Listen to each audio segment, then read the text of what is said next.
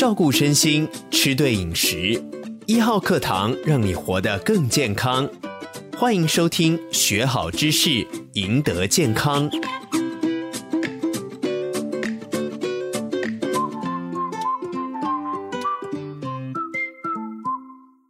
要跟观众朋友谈一谈，糖尿病是国人蛮普遍的慢性病。郝市长，到底什么是糖尿病呢？糖尿病简单讲，就是因为遗传的关系，或者你太肥胖，或者年老啊，嗯，胰岛素分泌不足，所以我们血管里面糖就没有办法充分代谢，甚至尿里面也含有糖的现象。我们的血液是到身体各个器官，你想想看，你把身体各个器官泡在糖水里面，嗯，这就是我们造成很多并发症主要的原因。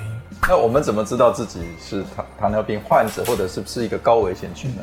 很简单，就是你去测一下糖化血色素就知道。糖化血色素是我们过去三个月里面血液中间含糖的平均值，所以非常准。嗯嗯、如果是五点四以下的时候，你就是健康的人；嗯、在五点四到六点四之间。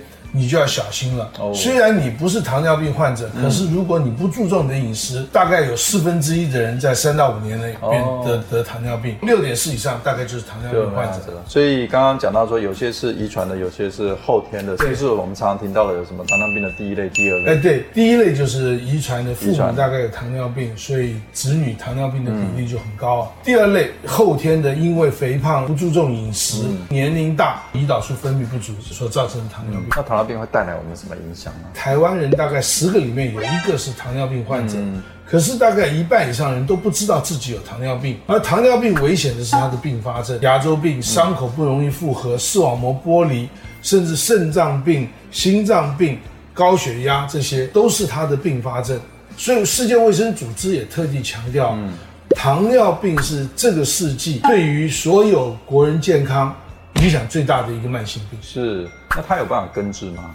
糖尿病最大问题就是没有办法根治，所以万一得了糖尿病，你必须要用药，同时用饮食控制，同时做适度的运动。所以，所以看起来糖尿病应该是要预防胜于预防胜于治疗。对，那到底怎么来预防它呢？预防当然就是了解你的状况，就测糖化血色素。嗯，另外就是靠饮食来。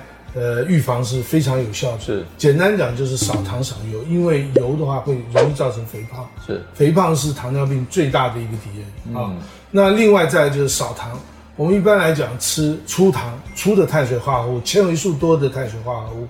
譬如说，我们不要吃精米白面，嗯，我们吃糙米、吃麦片，多吃像地瓜叶啊、大白菜啊、是菠菜啊、丝瓜、黄瓜，尽量少吃太甜的水果。是，所以有一些长辈朋友，他喜欢早上起来过去喜欢吃粥的，现在把它改成燕麦，那非常好。粥。那我也注意到说，糖尿病好像有年轻化的趋势。哎，对，除了遗传性糖尿病以外，因为我们现在年轻人吃糖吃的太多，所以这是非常值得担忧的一件事情。